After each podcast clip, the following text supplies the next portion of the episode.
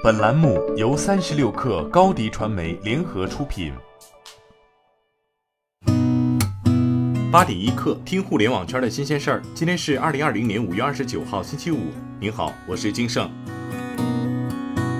手握九亿国内用户的支付宝也开通了直播。昨天，支付宝宣布打通淘宝直播，正式开放平台直播能力。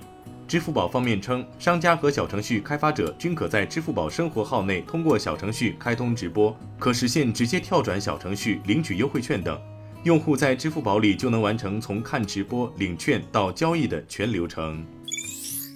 阿里巴巴旗下跨境零售电商平台全球速卖通推出 AliExpress Connect 计划，计划在未来的一年内为全球超过十万名内容创作者和网红达人创造新的就业机会。彭博社援引速卖通相关人士表示，速卖通的目标是在未来三年内孵化上百万个内容创业者、一百个站内百万粉丝账号以及年薪最高达百万美金的推广者。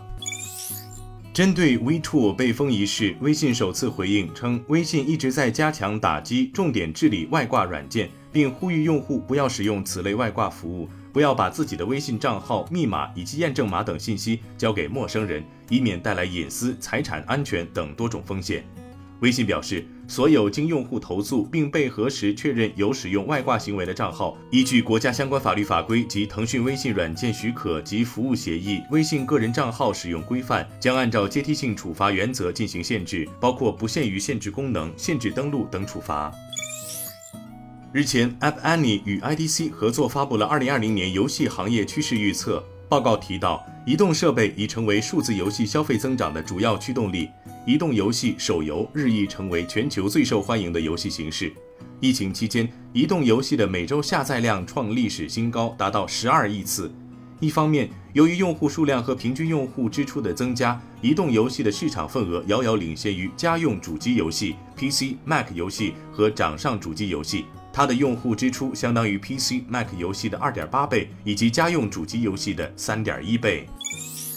三十六氪获悉，大病互助计划相互保近期以名誉权纠纷分别在广州互联网法院、杭州互联网法院起诉了自媒体金角财经和包不同，合计索赔四百万元。起诉书显示，这两家公众号都曾在未经采访核实的情况下发布关于相互保的失实报道。如若胜诉，相互保将把诉讼所得所有赔偿金全部用于救助重疾成员。除了索赔外，相互保方面要求对方公开赔礼道歉，消除不实报道对公众的误导。目前，法院均已立案。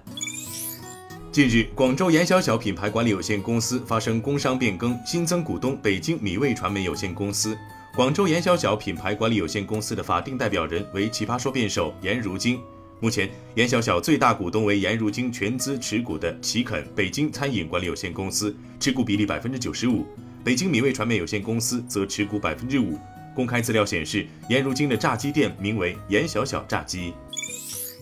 特斯拉宣布，二零二零年在中国布局，在数量与密度上布局更多超级充电桩。此前，特斯拉曾预计今年年底在中国布局的超级充电桩的总数量达到四千个。虽然受新冠疫情影响，第一季度布桩计划稍有延缓，但目前这一目标仍然不变。根据特斯拉官方公布数据，公司目前在中国拥有三百五十七个超级充电桩，包含两千五百多个超级充电桩。今天就先聊到这儿。编辑崔彦东，我是金盛，八点一刻，咱们下周见。